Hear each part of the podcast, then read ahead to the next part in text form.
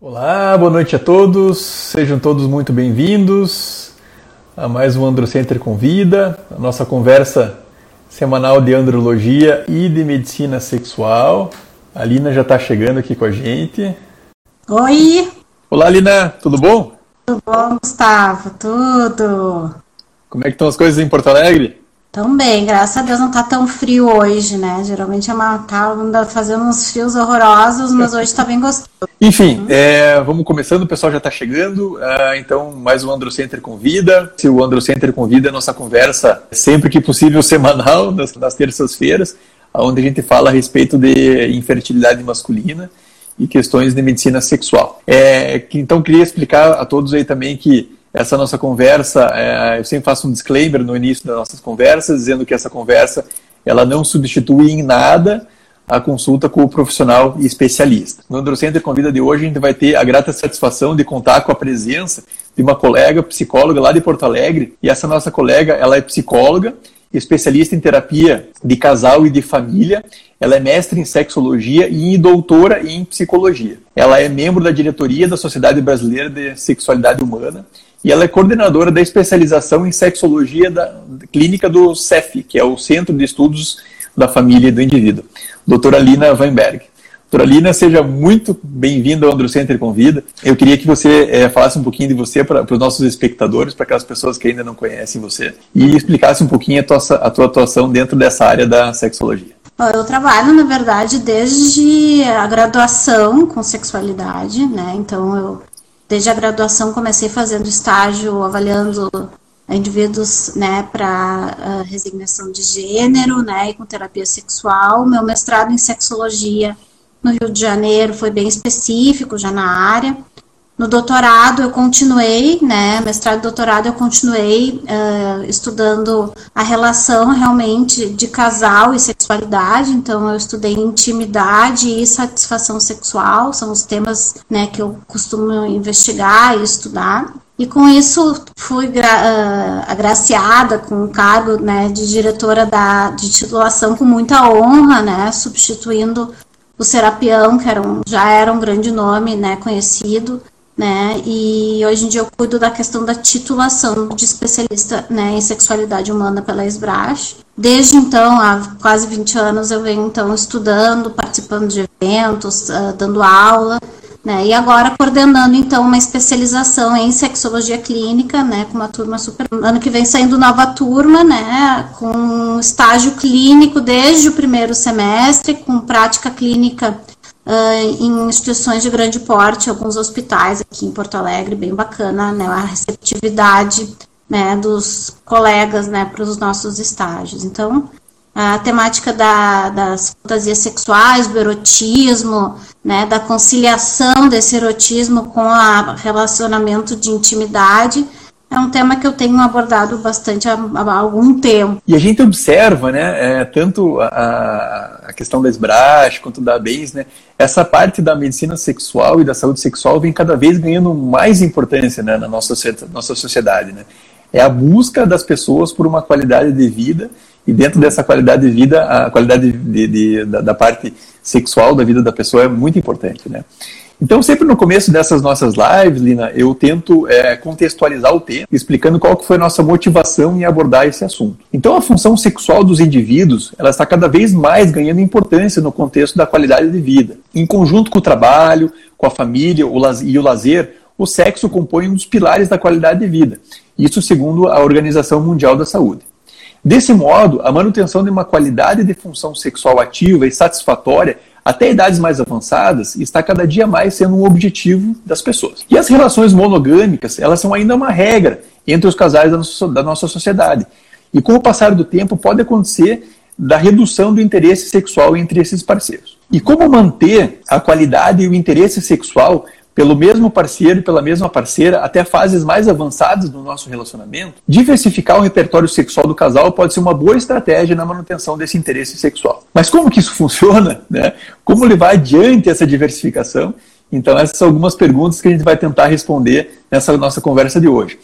Então, para falar a respeito do tema da diversificação do repertório sexual, a gente tem aqui no Androcenter Convida de hoje a doutora Lina, que ela é especialista e mestre em sexologia clínica e vai ajudar a gente a responder todas essas questões. Lina, é, a frequência ah, da atividade sexual dos casais ela varia né, conforme o tempo de relacionamento. Isso é uma verdade? Quanto tempo que, uh, que esse casal ele mantém um relacionamento mais ativo? A partir de quanto tempo que esses, esses relacionamentos eles vão acabar sendo men menos frequentes? A primeira coisa que eu, eu vou enfatizar e vou repetir aqui, né, Gustavo, é que vida sexual requer empenho. A gente tem uma, uma ideia muito romantizada, né, de que seria algo instintivo e natural.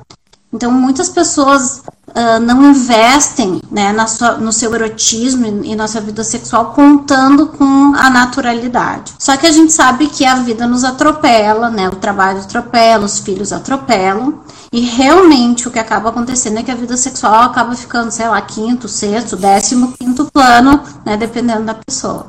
Então, realmente, o que a gente vê é sim uma diminuição de frequência, né, com o passar do tempo do relacionamento, por N motivos, né? E uma dificuldade que esses casais têm de poder realmente reverter alguns períodos da vida, né, que uh, obrigatoriamente vai ser necessário uma diminuição de frequência, seja por uma gestação, seja por uma tese de doutorado, né, seja pelo frio, né, seja por uma crise conjugal natural, né, do, do ciclo da vida. Né. Se os casais não investem numa, num reinvestimento, e é o que acaba acontecendo com muitos casais, essa frequência às vezes vai realmente diminuindo e alguns, muitos casais vivem, inclusive, sem vida sexual, porque não conseguem reverter esse quadro. Então, existe sim uma diminuição, mas uma coisa que eu acho bem importante a gente também salientar aqui, né, Gustavo, é que a frequência é um, algo importante, mas qualidade é mais importante do que frequência.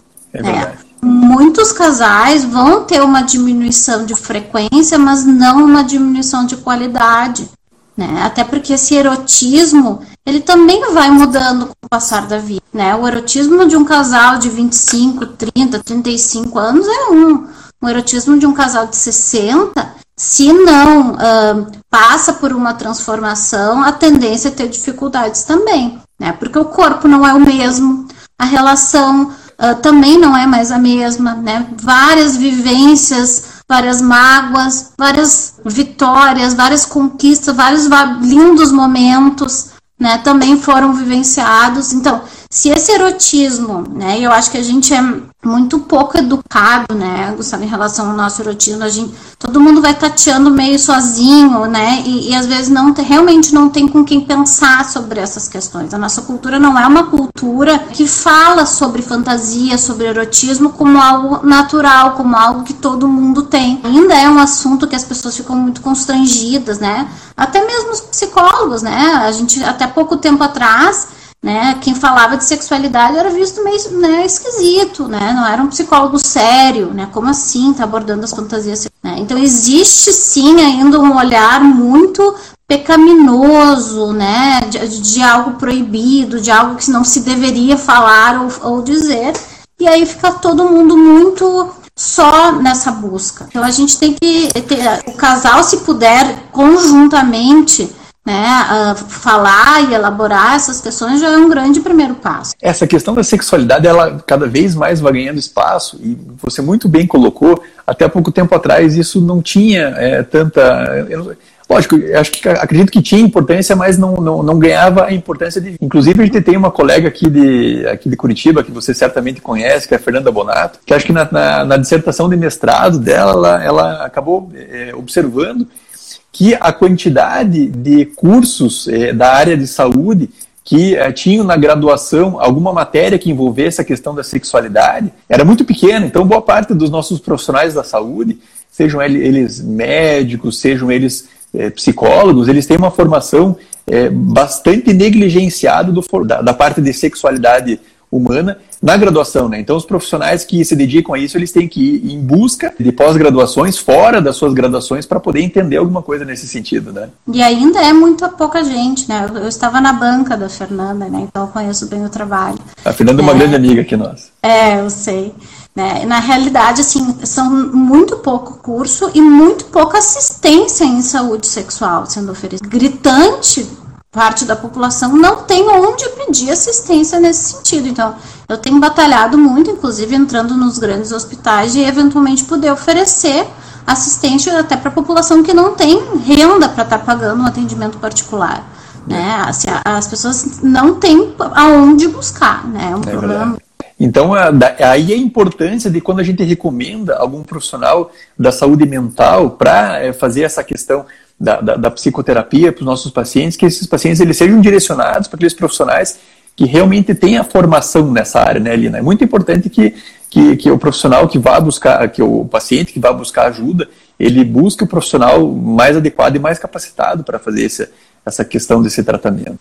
Enfim, é, voltando à nossa conversa, e na tua, na tua, quais que são as principais causas pelas quais o casal diminui a sua frequência sexual? Ah, eu, eu não tenho a menor dúvida que é falta de diálogo e falta de explorar se conhecer, né? Porque a grande questão, né, é, é que esse mundo da fantasia ele é difícil da gente admitir até pra gente mesmo, porque as, as fantasias, ela às vezes a gente não tem muito orgulho daquilo que a gente fantasia, né? Às vezes a gente não está tão confortável né, em imaginar aquela cena, né? Até porque até pouco tempo atrás, né, Gustavo, assim, existia uma mentalidade de que aquilo que a gente fantasia a gente de fato quer colocar em prática ou de fato denuncia alguma faceta da nossa personalidade ou de quem a gente é.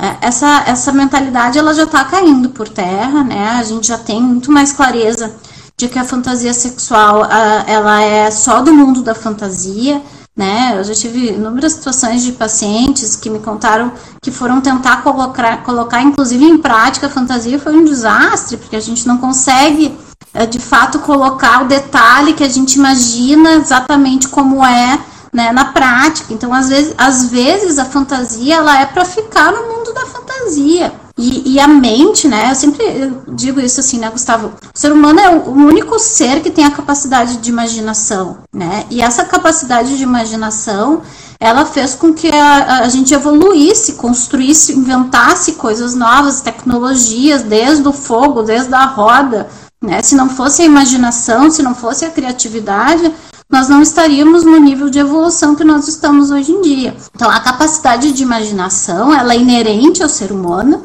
e ela faz parte da nossa vida como um todo. Uh, inclusive, eu acho bem importante também de esclarecer que a questão de fantasias, elas já fazem parte de, dos critérios dos manuais de diagnóstico das disfunções sexuais. Né? Eles já aparecem a ausência de fantasia né, como um dos critérios.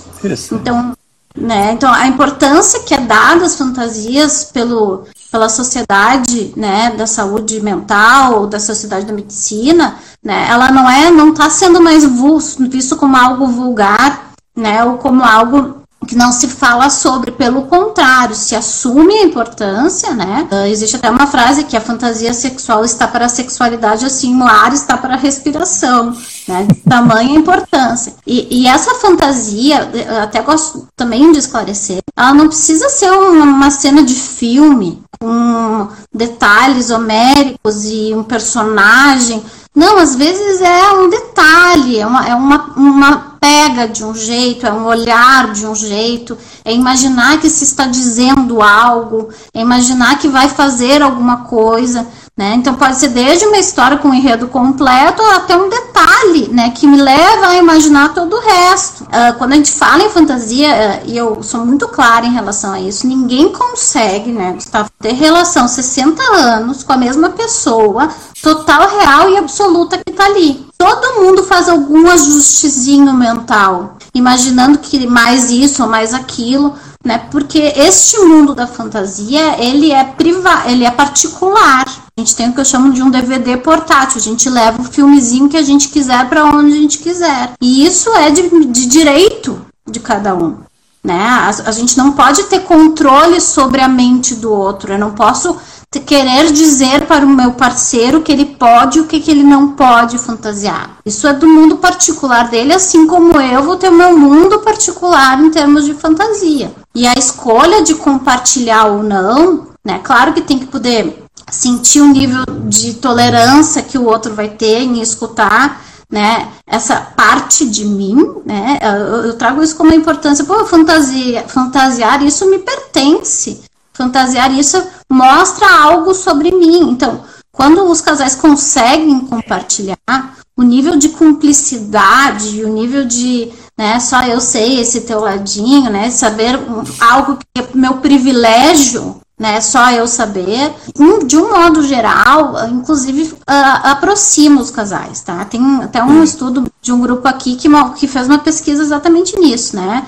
Se os casais compartilham, aqueles que compartilham foram indagados uh, se colocaram em prática, né? Aqueles que não colocaram em práticas foram questionados se isso prejudicou ou uh, favoreceu o relacionamento mesmo não tendo colocado em prática, porque tem que se considerar essa possibilidade quando se compartilha, né, a, a, o casal se mostrou mais próximo e mais íntimo. Então, às vezes, o compartilhar não é né, propor colocar em prática.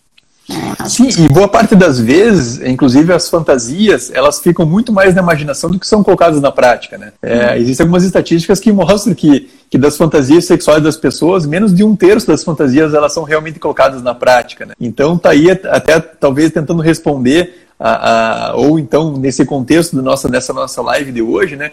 Como que a gente uhum. consegue levar isso adiante, né? Já que boa parte das fantasias que a gente tem, elas não são levadas para frente, né? Como é que a gente pode tentar, de um modo é, mais prático, assim, é, levar para frente toda essa, essa ideia? É, às vezes é incorporar um detalhe, né, Gustavo, assim, que, que me remeta aquilo. Não precisa revelar a cena inteira, né? É um objeto, é um, uma música, é um tom de voz. Às vezes é um detalhe, né, que no meu mundinho eu vou fazer toda o resto da cena. De um modo geral, os casais também, em termos de práticas sexuais, até por segurança, para não correr o risco né, de perder a ereção ou de fazer algo que o outro não gosta, né, acabam seguindo um script né, de roteiro. A gente começa assim, depois faz assim, depois faz assado.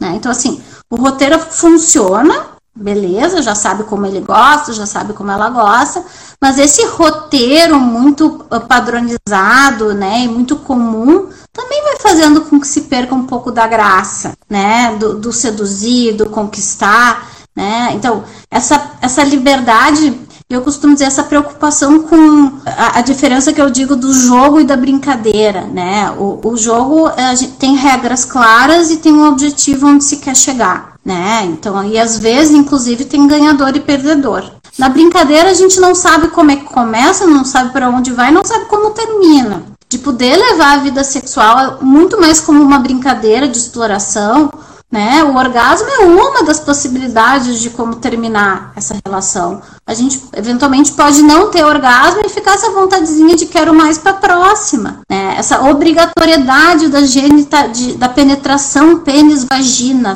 né? Assim, essa, essa uh, configuração sexual que se criou como a, o sexo. O resto tudo é visto com um pouco menos de valor, como se não, né, tá, foi bom, mas não, não teve penetração, então parece que perde a graça, perde o valor. Qualificação, né, do brincar sexual, né, e, não desse script rígido. Bom, se perder a ereção, perdeu a ereção, era novo, não, não sabia como é bem no que, que ia dar, né? Se experimentou, não deu certo, vamos rir junto disso, próxima vez se tenta de novo.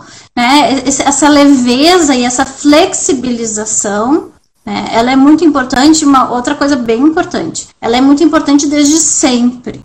Aqueles casais que têm uma regularidade sexual têm mais facilidade em manter a vida sexual quando se torna mais velho. Então, a vida sexual saudável agora, ela é um, um fator de, de proteção né, para a saúde sexual né, com o envelhecimento. Eu costumo dizer assim que é quase uma postura de vida, né, de qual é o espaço, a importância né, que eu vou dar para o prazer, para a troca de carinho, para na minha vida. Então, essa coisa de reservar, assim, eu estava comentando das outras coisas, a gente reserva tempo para exercício físico, a gente reserva tempo para terapia, né? a gente reserva tempo né, para jogar uma bolinha com os amigos. Tem que reservar o tempo para alimentar a vida sexual do casal, né? Não quer dizer que tenha que transar, mas tem que namorar. É o dia que a gente se revela alguma coisa né, diferente, que vê uma série da Netflix que traz um ponto né, de discussão, né? Uh, diferente, a gente pode ver o que o outro pensa, é para criar momentos de intimidade e privilégio, como eu costumo dizer. E para os teus pacientes da tua clínica diária, Alina, como que você aborda essa questão das fantasias sexuais? Então, chega um, um, um casal, ou então, eventualmente, o teu cliente, que às vezes pode ser o homem, ou pode ser a mulher, que chega com essa questão do libido baixo, da, da falta de motivação, como é que você, e, lógico, esse paciente já passou por uma avaliação do ginecologista, do urologista, foram excluídos causas hormonais, né, causas orgânicas, é, é, identificado que essa questão de redução de libido, ela é realmente de, de causa é, psicogênica. E como que você aborda isso aí de tentar melhorar a questão do libido? Como é que você coloca essa questão das fantasias sexuais para esse teu paciente, depois para o casal? Como, como que é a, a, dinâmica e a prática disso na tua, no teu dia a dia, Lina? É, a gente sabe que para as mulheres acaba sendo bem mais difícil, né? Porque as mulheres não tiveram tanto estímulo na sua criação, né? Para estímulos sexuais, para fantasias sexuais como os homens tiveram. Eu brinco, mas os homens hoje em dia, mesmo que não queiram, estão recebendo filmezinho pelo menos um por semana no WhatsApp de algum grupo de amigos, né? A gente se recebe alguma foto de homem pelado é só de um grupo de mulher mais safadinha, porque é, é raro. Inclusive esse estímulo, né, com os homens, mesmo que não queiram, né, eles entram em contato, né, com o que excita, inclusive por uma questão corporal, né, a aprendizagem, né, do, do que excita para um homem, ela é muito mais é, conhecida porque ela, ele vê, né, então quando ele fica excitado, ele tem ereção e ele enxerga que aquilo excita. Então o registro né, de aprendizagem do que excita é muito mais claro para os homens. As mulheres não têm esse feedback tão claro como os homens têm. Então a aprendizagem ela também não é tão clara, né, para as mulheres poderem ter certeza, né, de que aquilo excita e de poder uh, ter esse registro. Por outro lado, o fato das mulheres não terem essa aprendizagem tão uh, visível, né, uh, elas ficam com uma capacidade muito mais difusa e muito mais ampla de repertório. Né? Os homens, no fim, acabam buscando aquilo que funciona. Né? Já sabe que aquilo funciona, então busca aquele tipo de estímulo. E ficam mais presos a esse tipo de estímulo porque já sabem que aquilo funciona. Tem alguns estudos que mostram né, que as mulheres têm uma, até pela capacidade empática uh, mais treinada nas mulheres, graças a Deus isso está mudando, os homens estão cada vez melhores nesse sentido, né? Uh, as mulheres são capazes de se excitar, inclusive, com uma cena homossexual masculina, né? Ou seja, que nem, o corpo dela nem participa, mas ela consegue se excitar né, com a excitação dos outros. Eh, os homens não conseguem com tanta,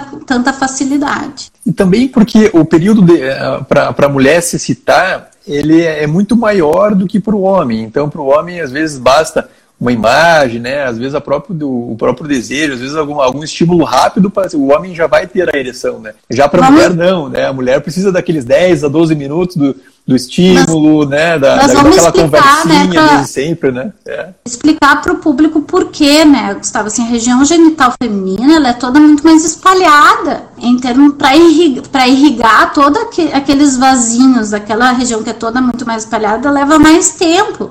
Os homens têm que encher o corpo cavernoso, entrar o sangue ali, é um caninho, né, basicamente, né, que com força vai irrigar com mais facilidade. Então não é porque as mulheres, em termos de desejo, são mais lentas, não. Né? É por uma questão Tem fisiológica. Alguma, uma questão fisiológica associada, né? Exatamente. Né? Precisa, Eu gosto é... de de explicar isso para os homens para eles não, não achar que é firula das mulheres, né? Para eles entenderem que isso realmente é algo que leva tempo para irrigar né, a região genital e por isso demora mais tempo elas se excitarem também. Você estava me perguntando como é que eu faço, né? Assim, com algumas mulheres o trabalho é mais difícil, porque às vezes elas chegam sem ter nenhum indício, né, do que que excitam, nunca se questionaram, nunca buscaram, né? É assunto muito difícil. E aí a gente vai sendo uh, propondo algumas exposições a cenários sexuais até que ela consiga identificar, olha, isso me faz uma cosquinha diferente, isso mexe comigo, ah, gostei do jeito que ele olhou, gostei do jeito que ele né? Então assim, a gente começa desde filmes de Hollywood, né? Tem vários que levam a cenas mais sexualizadas, né? E, e para as mulheres o filme pornográfico ele não é tão fácil, né? Elas não se sentem tão confortáveis com. Eu costumo dizer, eles demoram três horas para gravar 15 minutos, então pegam a melhor cara, a melhor né, cena, a mulher mais bonita, o homem mais isso. Né, é, é uma cena cinematográfica, né, em que as mulheres, às vezes, até se comparando, se sentem desconfortáveis com aquilo, porque a vida real não é bem assim, né? Então elas ficam se achando uh, inadequadas, né, uh, em comparação mas em geral elas não ficam muito confortáveis, então a gente vai por outras vias, né? Seja por filmes normais, a gente tem várias séries do Netflix e Prime agora, inclusive com sexo explícito, né? Assim, não, nem tão sutis assim, né? Então a gente também utiliza eu digo biblioterapia porque antes a gente usava muito livro. Começava né? com livro, né? Antigamente as indicações eram de, de, Antigamente, de, né? Era, era leituras mais picantes e tal, né? Hoje em e dia tem, a, gente tem a, facilidade, né? a gente tem a facilidade da, dessas mídias, né? É, o que, que, é interessante na biblioterapia, tá? E na, hoje em dia a gente tem os audiobooks, né? Que são histórias eróticas contadas. Ah, os filmes, eles oferecem a cena sexual muito pronta.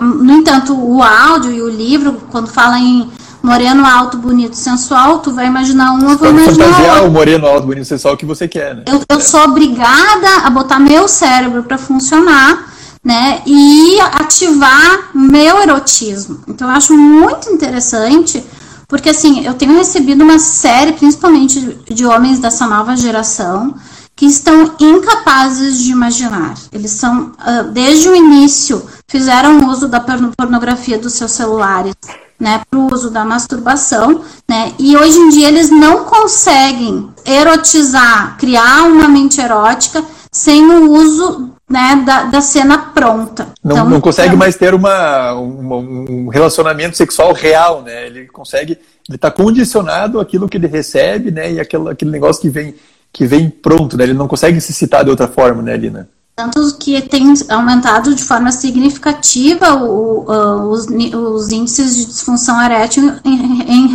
em resposta aos excessivos de pornografia.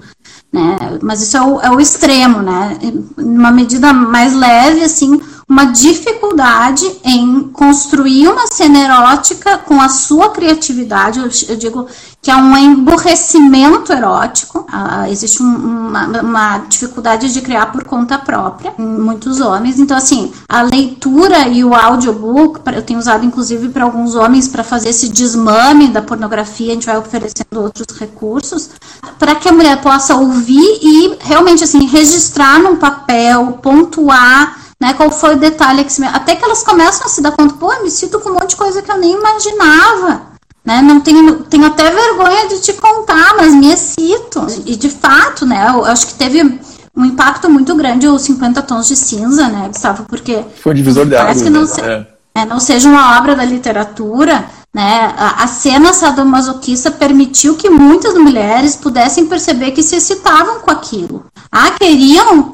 fazer uma cena sadomasoquista? Não necessariamente, mas se excitavam com aquilo. Se excitavam com uma relação mais sadomasoquista. É, ah, quer casar com alguém sadomasoquista? Não, não quer casar com alguém sadomasoquista, mas ela tem capacidades que elas desconheciam. Por que, que a gente fantasia, né? É, é uma vontade de fazer alguma coisa diferente, de viver alguma experiência diferente da habitual.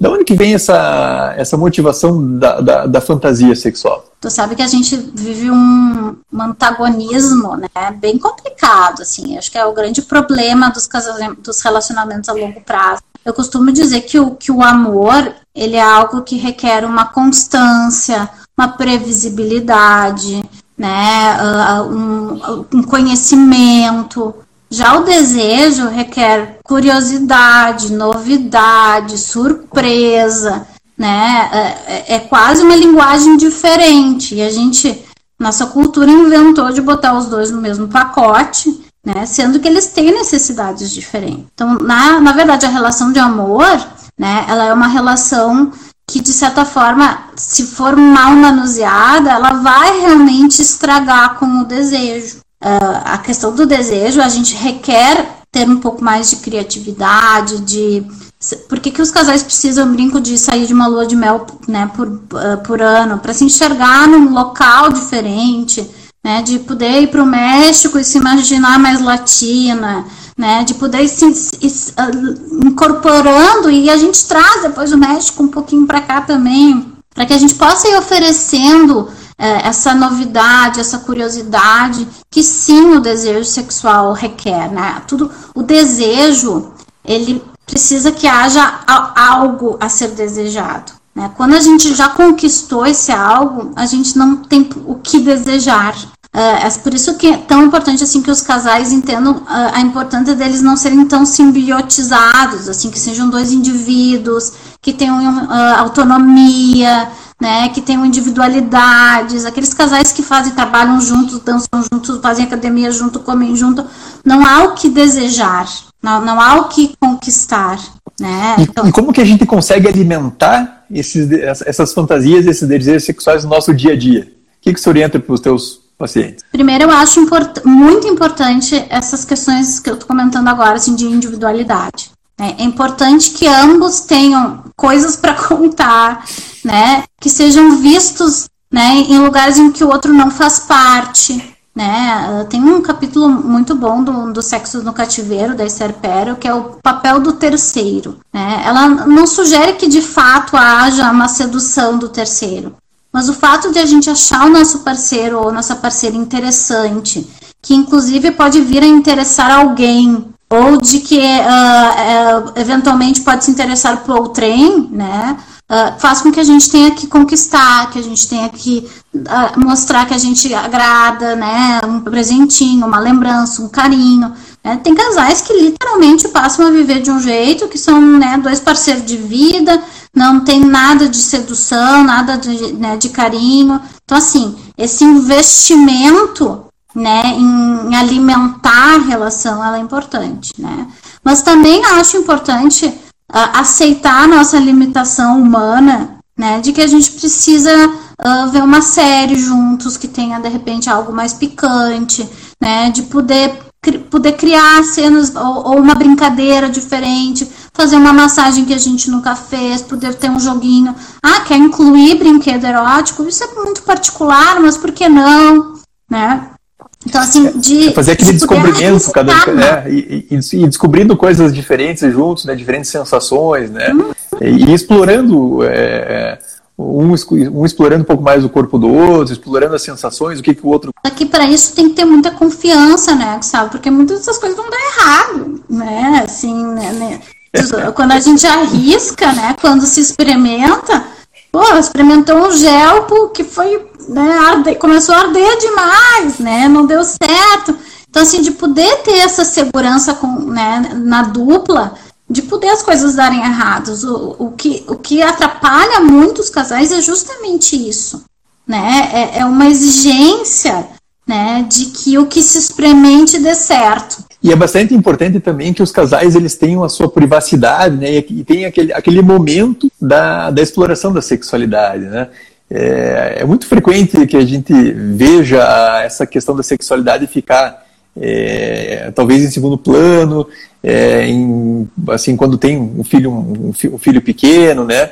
Então às vezes até a, a falta de privacidade, né? Menos pequenos, né? Às vezes tem gente que uh, veio do interior, não tem família, né? Por perto para dar suporte, para poder ficar sexta, sábado de noite com o filho, para poder namorar né? E aí contrata a babá e a babá fica junto com o filho dentro de casa, né? Então, às vezes, realmente, os apartamentos pequenos também não dão muita privacidade, né? Uh, então, assim, é, claro que eu acho que tem um período de vida ali que é mais difícil, realmente. Mas eu, eu tenho, eu vejo, assim, assim, até algumas parcerias entre alguns casais que se dão muito bem, né? Que um dia o filho vai dormir na casa deles, outro dia o filho vem, os casais às vezes nem falam, mas entenderam, né, que vão dar uma mão um pro outro, pro outro pro casal ficar sozinho, né, assim, de poder construindo né, essas relações para que sim, a gente possa ter esses momentos de privacidade. Tem que se construir isso, isso não vai acontecer naturalmente.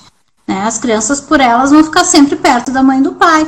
E até isso, né? O meu filho, quando a gente deixa na mãe, na avó e no vô, eles dizem, ah, é pra mãe e pro pai ficar um pouco sozinho né? Ele fala claramente. Entender a privacidade do casal, né? Você sabe que é? há algum tempo atrás é, eu atendi um paciente que, que ele estava se queixando de, de uma disfunção sexual, tudo, e conversando, é, a principal queixa de, de, da, dessa alteração da, da intimidade do do casal era que ele, ele morava ele junto com o filho, junto com o neto, e, e ele tinha muito medo do que o neto viesse é, para a cama do, do, casal né, durante a noite, né, e por conta disso aí eles ficavam inibidos de ter um relacionamento. Por quê? Porque o netinho sempre dormia junto com eles. Né? Então, essa, essa questão de, de você ter essa privacidade, você ter esse momento com a, com a, com a tua esposa, com o teu marido, né, esse momento íntimo, onde ninguém vai interferir, até mesmo para você poder fantasiar, para você poder fazer, ficar bastante à vontade em fazer tudo aquilo que você tem vontade, né? É, há uma preocupação muito grande. O que, que eles vão pensar se, uh, né, se imaginarem que a gente está transando? Né? Assim, é um tabu pô, enorme ainda, né? Não, vão imaginar que estão namorando. E sim, são adultos, né? Deixa eles vendo um filme na sala, tranca a porta e vão namorar. Que, ai, que horror, vão pensar que a gente está transando. É, então, exatamente. Que legal, a mãe e o pai se gostam e querem ficar sozinhos. Claro, não tem que assistir, não dá para ser uma gritalhada, né? Não pode ser algo assim. Mas sim, pode acontecer. A mãe e o pai vão lá, né, ficar sozinho um pouquinho, vocês vão ficar vendo um filme aqui. Não tem problema nenhum, né, para uma criança saber, imaginar, né, que pai e mãe, ah, chega e tá trancado, é, agora não dá, volta mais tarde, né? Não tem problema nenhum de uma criança imaginar, né? No começo da nossa conversa, você tinha falado a respeito da, das fantasias, né? Que existem diversos tipos de fantasias, né? E existem fantasias uh, as quais a, a pessoa acaba tendo um pouco de vergonha da, da, da fantasia, então aquela vergonha que a, aquela fantasia que a pessoa é, não se orgulha de ter, né? Isso existe. Como é que lida com isso? Como é que você tenta propor isso aí para a tua parceria ou se você fica só na tua mente? Como é, como é que a gente lida com isso tudo? Não há uma obrigatoriedade de ter que contar, né? Eu acho que uh, às vezes quando conta perde a graça, né? Eu acho que tem um pouco isso, né? Mas assim, acho que a primeira coisa é perguntar por que não pode se citar com isso? Ah, não mergulho, mas ok, não tá fazendo mal para ninguém, né? Uh, é o teu barato, né? Tu é, é o que tu curte, né? Então assim, uh, primeiro é, é a gente também também se autorizar um pouco, assim, né? Você, tá, ok, nesse meu mundinho é assim, eu funciono assim, e ok, não tô fazendo mal para ninguém, inclusive me ajuda a transar melhor. Com quem, não importa, né? O como não importa pro outro. O compartilhar, como eu disse, a gente tem que ter a sensibilidade de ver se a parceira ou o parceiro vão ficar muito chocados com aquilo, ou seja, que vai né, trazer uma crise conjugal, ou se existe uma segurança tal, inclusive de contar esse lado mais meu lado mais vulnerável, né? Esse lado que eu que eu, é mais delicado para mim. Se um casal consegue, né, compartilhar até esses lados mais delicados, poxa, olha a cumplicidade disso. Mas é claro, a gente sabe que assim a cultura é, é muito dura, né, nesse sentido. Assim, todos nós não alguns contam, fica um desconforto por um tempo depois ela incorpora, vê que não tem problema nenhum.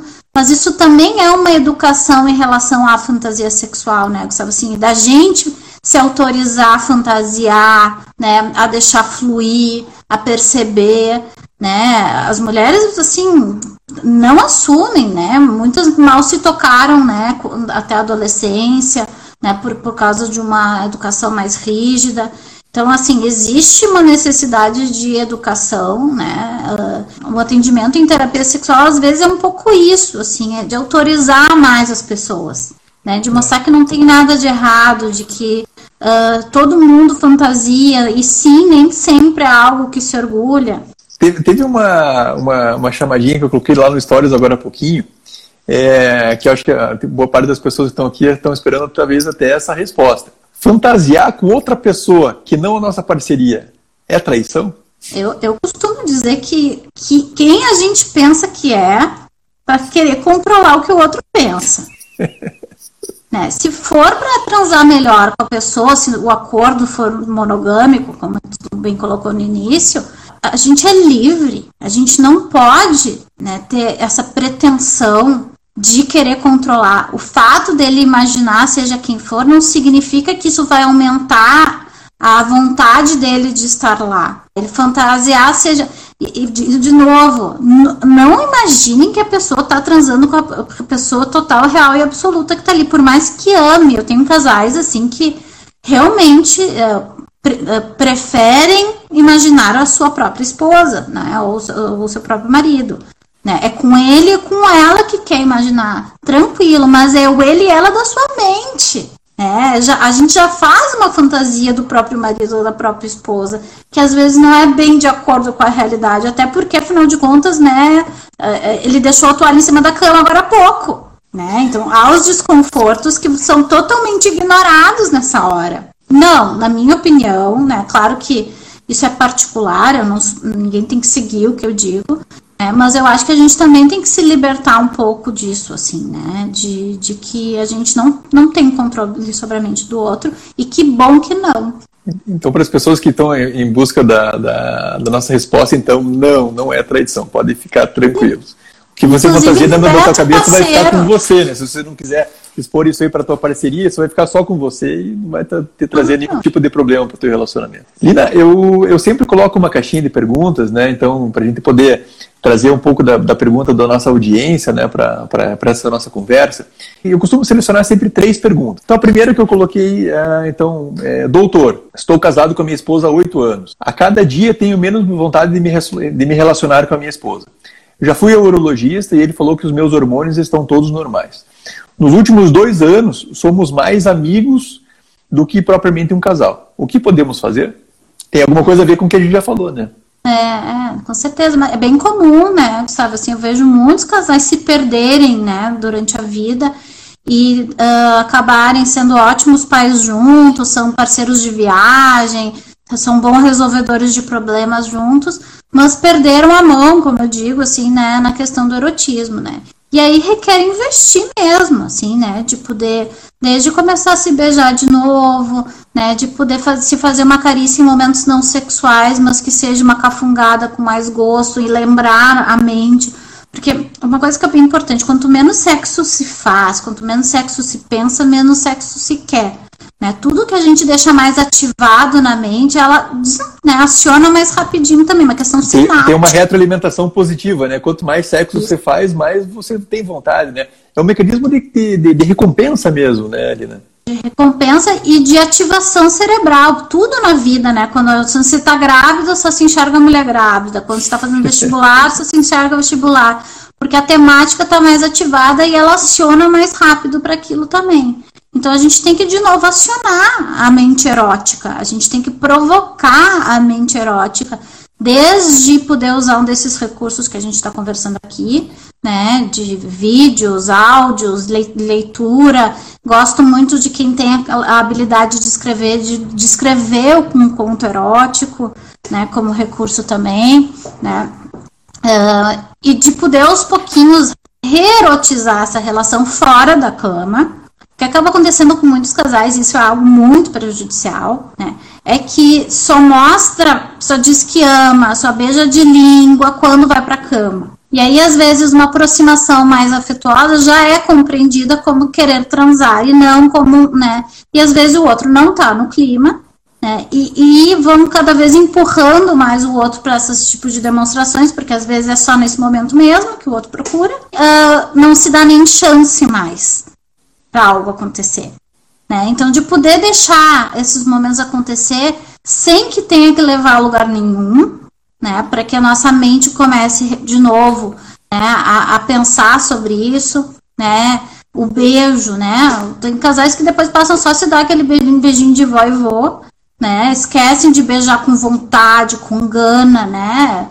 Eu tenho uma frase que eu gosto muito sobre o beijo, que é que o, de, o, beijo é a promessa do que está por vir.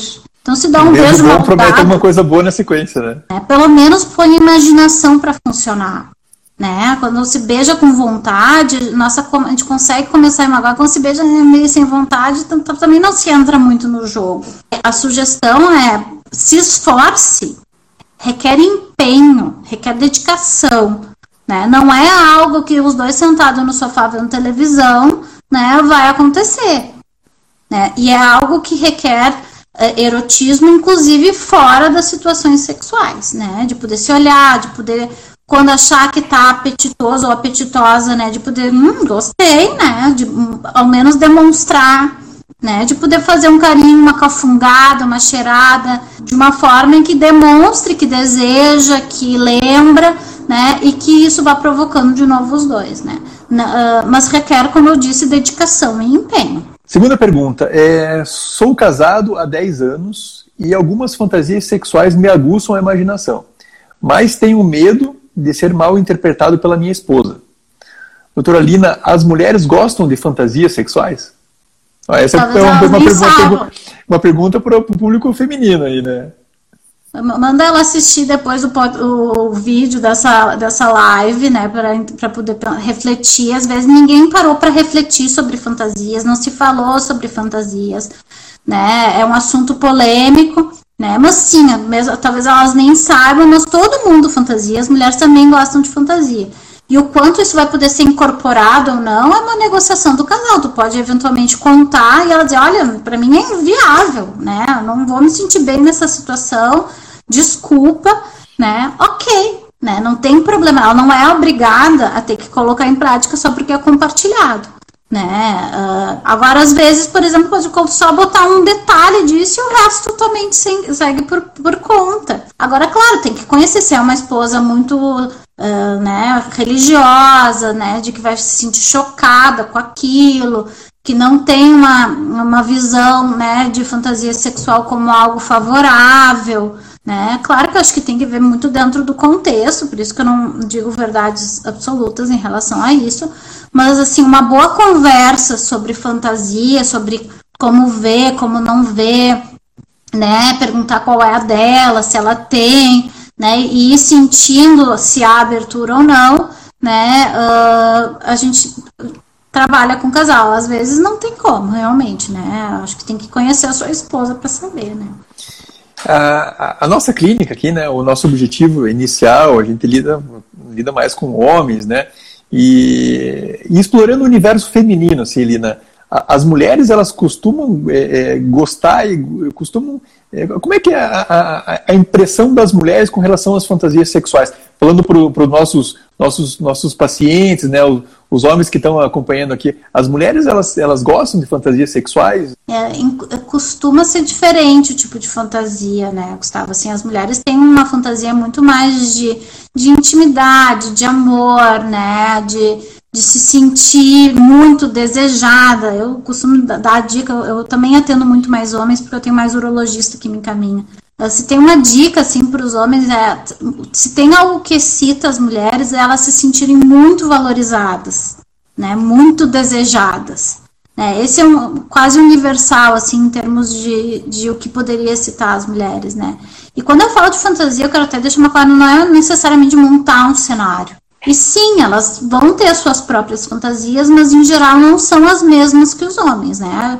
Claro que eu acho que tem mulheres que estão mais né, pro game, né? Vamos dizer assim, de uma forma mais forte, né? Uh, mas outras não, outras vão ter uma noção de sexualidade mais ligada à intimidade, ao romance. Né? Então a gente tem que conhecer com quem a gente está lidando para saber que tipo de fantasia dá para se incorporar ou não inclusive a própria, a própria manifestação né, do homem é, se preocupar com a questão do desejo feminino, do homem propor alguma coisa diferente, de fazer um elogio, de dar um presente, né, de chegar em casa com uma, com uma lingerie, chegar em casa aí com, uma, com, com um gel de massagem, algum, alguma coisa tem, assim. Inclusive, assim, um, é. um estudo super interessante que foi feito numa, numa pracinha, né, em que as mães levam seus filhos né, para a pracinha e de repente aparece um pai super cuidadoso, né?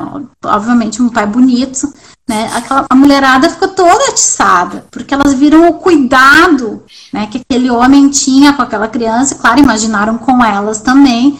Então assim, um pai cuidadoso, carinhoso, né? Isso uh, ativou, né, a excitação né, das mulheres. Então Vejam só, não é nada algo necessariamente sexual, né? Existe até uma brincadeira que eu acho que está caindo por terra, porque eu tenho visto cada vez mais homens também muito ligados à questão da intimidade, precisando da intimidade para estar tá confortável na situação sexual.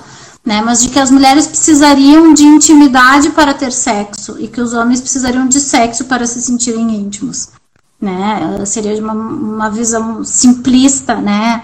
Uh, da, da diferença entre homem e mulher, né?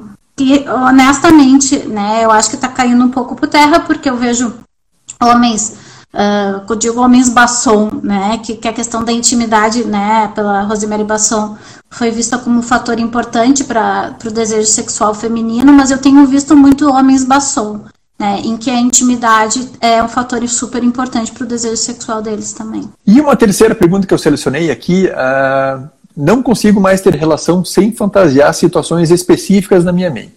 Como me livrar disso? Eu não acho que ele tem que se livrar disso, tá? Assim, já, se funciona para ele, maravilha. Né? Mas essa restrição a apenas estas fantasias é o que se torna um pouco preocupante. Né? A gente tem que ajudar esse indivíduo a eventualmente se, a, uh, se expor a outras situações e ver o barato de outras situações, né? toda a atividade sexual que fica muito restrita a isso ou aquilo, né, ela se torna uma, um ato de preocupação. Né? Assim, não há por que se livrar dela se estão funcionando. A questão toda é realmente assim de, de poder uh, se permitir né, ver o barato né, de outras, uh, outros pensamentos e de outras fantasias sexuais. Né? É, talvez tentar explorar um pouco mais a curiosidade do, do próprio relacionamento, alguma coisa de diferente, assim como você colocou, né? Uh, você, você aguçar né, a tua vontade da, da, da descoberta, a, conver, a, a, vontade de fazer alguma coisa diferente, né? Talvez essa seja uma estratégia para ele tentar fugir um pouquinho daquele condicionamento que ele precisa da, da, da imaginação naquilo, naquele modo específico, né? Claro que a gente, isso mostra uma, uma característica assim mais obsessiva, assim, né? Que está mais agarrada ao pensamento. Né? Então a gente tem que avaliar como todo, às vezes é um paciente mais ansioso, né, que tem características de personalidade que precisam também ser trabalhadas em termos né, de flexibilização, né? Então às vezes a gente tem que ver o, o todo, né, desse, é. desse funcionamento. É, mas se ele tá, se, se isso está fazendo com que ele consiga ter um relacionamento é, sexual satisfatório e está proporcionando para parceria também, né? Talvez não é nenhum problema que ele precisa se preocupar, com, assim como você muito bem colocou. Né? É, Legal. Às vezes a gente, a gente vê problema onde não tem também, né? Então, é. isso. Nossa, já, deu quase uma hora já de live ali, né? Já tô, vamos ter que encerrar por aqui. Então, muito bacana essa nossa conversa, né? Quase já uma hora de conversa. E nesse finalzinho eu sempre deixo um tempo para o nosso convidado tecer as suas palavras finais, né? E falar alguma coisa que a gente acaba, acabou ainda não abordando. Né? Queria que você ficasse à vontade e tivesse tempo agora para você. Lina. É, eu, eu realmente, o recado final sempre é essa questão da dedicação e empenho, né? De não partir do pressuposto que a, que a sexualidade é algo puramente natural, que é algo que não requer empenho. Né? Os casais precisam se dar conta né, que sim, a sexualidade é um fator uh, importante na vida conjugal e na, na satisfação da vida como um todo, né? Uh, e que assim como a gente se dedica com a saúde física, né, assim como a gente se dedica ao nosso intelecto, assim como a gente se dedica às nossas relações em geral, afetivas, de amizade, a gente também tem que se dedicar para a vida sexual, né? Então, de entender que é um fator importante que requer investimento. Né? E investimento e também, eu diria assim, a gente não se julgar tanto, né? Acho que a gente tem que aprender a ser um pouco mais leve, né, em relação a algo que é tão natural e presente em absolutamente toda a humanidade. Então, a gente, ninguém está em um barco diferente aqui. Então, é isso aí. É, é, empenho e investimento também na, na vida sexual do casal, né? E eu sei que isso não é fácil, tá? Mas, não é nada fácil. Mas precisa ser feito, né? Se, se, a pessoa, se o casal é, quer manter uma, uma vida sexual ativa, satisfatória, essa, esse empenho, né, esse investimento, ele se faz necessário, né? E, e, claro, né, sabe, se não conseguir sozinho, de pedir ajuda, né? Porque às vezes a gente realmente fica tão agarrado àquele funcionamento que a gente não vê mais saída. E, e às vezes o, um terapeuta ele pode eventualmente uh, ajudar a encontrar novos caminhos. Sem dúvida, assim como uma terapeuta ajudou muita gente hoje nessa nossa conversa. Mais uma vez, muito obrigado. E eu queria lembrar a todos é, que todo esse conteúdo em breve vai estar disponível no nosso canal do YouTube, né, que é o Androcenter Saúde Sexual e Reprodutiva Masculina, e também no nosso podcast, que é o, que é o Androcast. Que o Androcast é um podcast que a gente tem que fica na, no Spotify, em todas as outras plataformas de áudio, da Apple e do Google, né? E todos os links dessas nossas plataformas estão todos no, no, no Linktree da bio do Instagram, lá da arroba rede Androcenter, e também desse Instagram que, tá, que a gente está fazendo live aqui de hoje. Então, mais uma vez, muito obrigado. É, o Androcenter convida, ele vai ter aí uma, um intervalo de mais ou menos umas três ou quatro semanas, agora para as férias de, de, de, julho, né, que a gente vai precisar também dar uma descansadinha e a gente retorna em agosto. Nina, muito obrigado mais uma vez, uma boa noite a todos e uma ótima semana. Um prazer, uma boa noite a todos. Espero ter sido útil o conteúdo para todo mundo. Uma boa noite. Sem dúvida, é um conteúdo que vai ficar à disposição e que as pessoas vão se beneficiar bastante. Obrigado mais uma vez, Lina. Valeu. Um abraço. Tchau, querida. Valeu.